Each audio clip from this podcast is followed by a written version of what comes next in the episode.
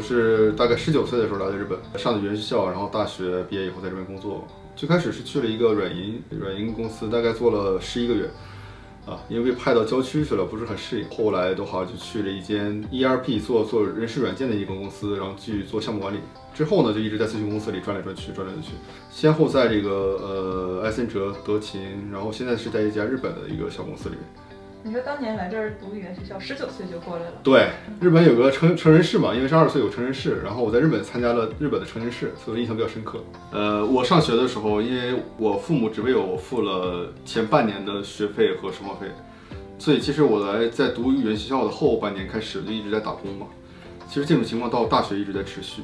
那我们学校一年的学费是一百三十万，这么贵？对，我是私立私立的，是东京理科大学，所以我的业余时间其实都在打工。呃，在日本，我们大家能体验过的很多工作我都做过，然后大家可能体验不到的工作我也都做过。第一份工作大家都会比较印象深刻，那当时日语也不会讲，所以第一份工作是老师跟我一起去面试，那个炒便当，啊，门口是卖便当的，我们在后面炒。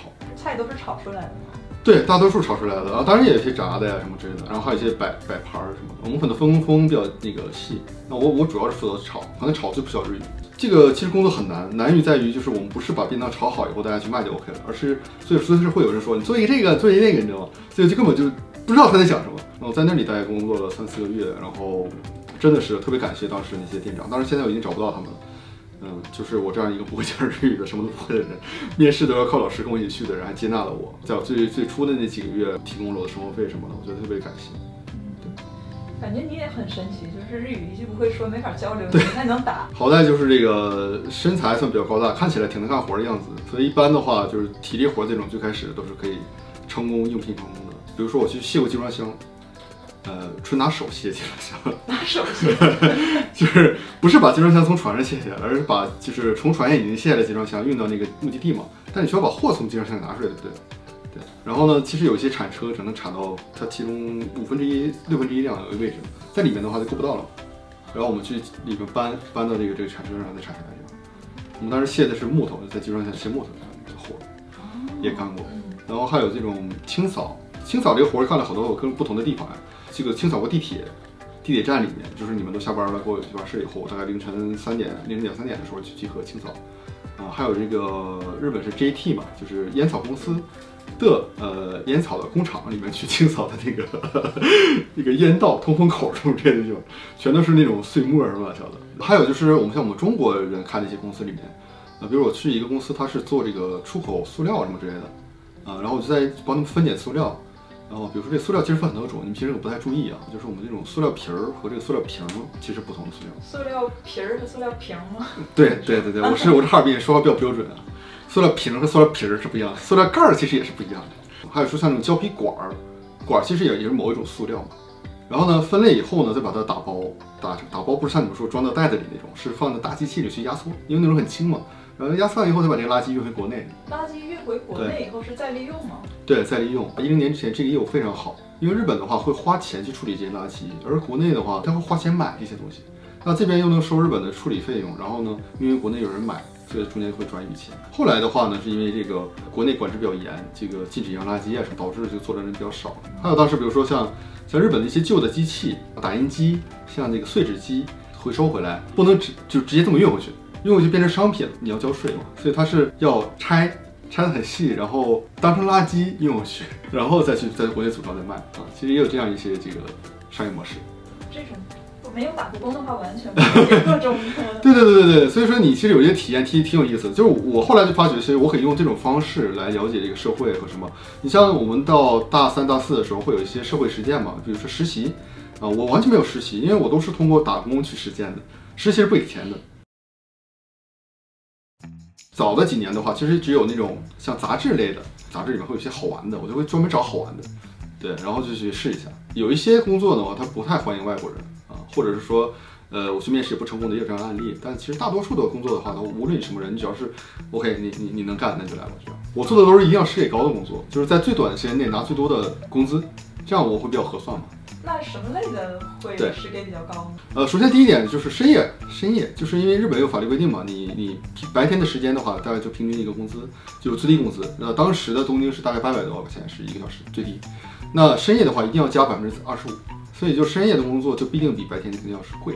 再有一个呢，就是别人都不愿意干的工作啊，这个别人不用干的什么脏累啊，这个远或者是说说这个差什么之类的，就这些东西，啊，可能我会做的比较多一点。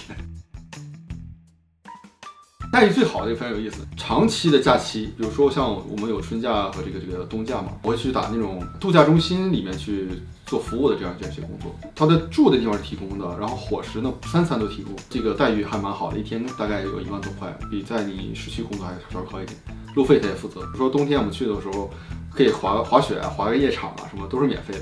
然后夏天的话，跟你比如说你想去海里游个泳啊，想去周围旅个游玩一下什么，这些都是都是 OK 的。就是在你工作之外的时间，那整个这期间你这个呃伙食费什么，其实都可以省下来，其实还还蛮蛮合算的一份工作。嗯，这个我还真是头一次听说。对，比如冬天去北海道打工，夏天去冲绳啊，其实可以，其实可以的。对，还有这种。对，有这样一些派遣公司。那我当时是去长野县啊，然后我跟那关系比较好，我接下来可能几个冬天都是在那儿度过的。然后住小木屋，跟那些客人住的是一样的。当然，我们是合租嘛，和其他一些那个工作的小伙伴住在一起。在度假村住和客人一样的对的，对的，对的，对的。那太太合算了。哎，对对对对，因为它只有那些房子嘛。我当时想做一个接线员的工作，就是比如说你你你电视坏了，然后你会给这个电视这个公司打电话，说我要修电视，然后你会给他介绍说你要修电视，你先把你这个电视型号告诉我，啊，先给我说一下你有什么问题。其实我当时特别想。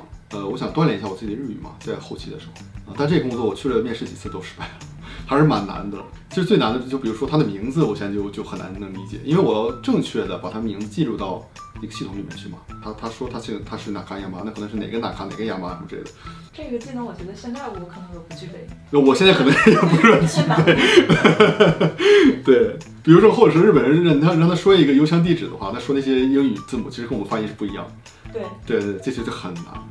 而且他说那个，比如说 B 和 D 不好哎，对，他还会用英文他说他说 D，但是还有些是挑战以后成功的工作，比如说我当时去面试了一个摄像机嘛，当过摄影师。对对对对对，呃，不拍那种片儿。当时是我还做了很多准备，我当时把我自己一些拿普通相机照一些照片呀，或者怎么样，我还整理出来了，然后编了一些故事。说我从小就喜欢这个摄影，但是因为条件很差，所以我只能用最简单的那个照片。但是我我觉得我很有这个想法，然后这个构图非常棒。然后结果面试以后他说，嗯，你不需要照人，你需要只照房子就可以。那个是给房子拍摄这个影片的这样一个公司，特别贵的房子，就几亿日元那种大房子。他会通过很多渠道，然后去推广那个房子嘛，所以他会可能会花一些钱找人来拍一些这个房子的照片呀，不光照片，还有这个影片，然后我会去拍。这种的话，感觉十几是不是会比较高一点？啊，对，这个十几比较高，而且它并不辛苦嘛。呃，很多地儿我就是在坐电车到处去嘛，这个东京到处我都会去。然后，但是他就每次都会特别细致的印刷那种纸，印出来这个地图，这个地方是在哪里，那几几号，而且钥匙会藏在哪里，然后就会去各种地方，然后去看这种豪宅，很很很棒的一个人生经历。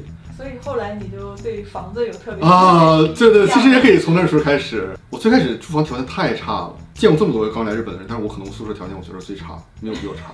你可以跟我 PK 一下，你们两个宿舍条件到底谁更差？是吗？是吗？是吧？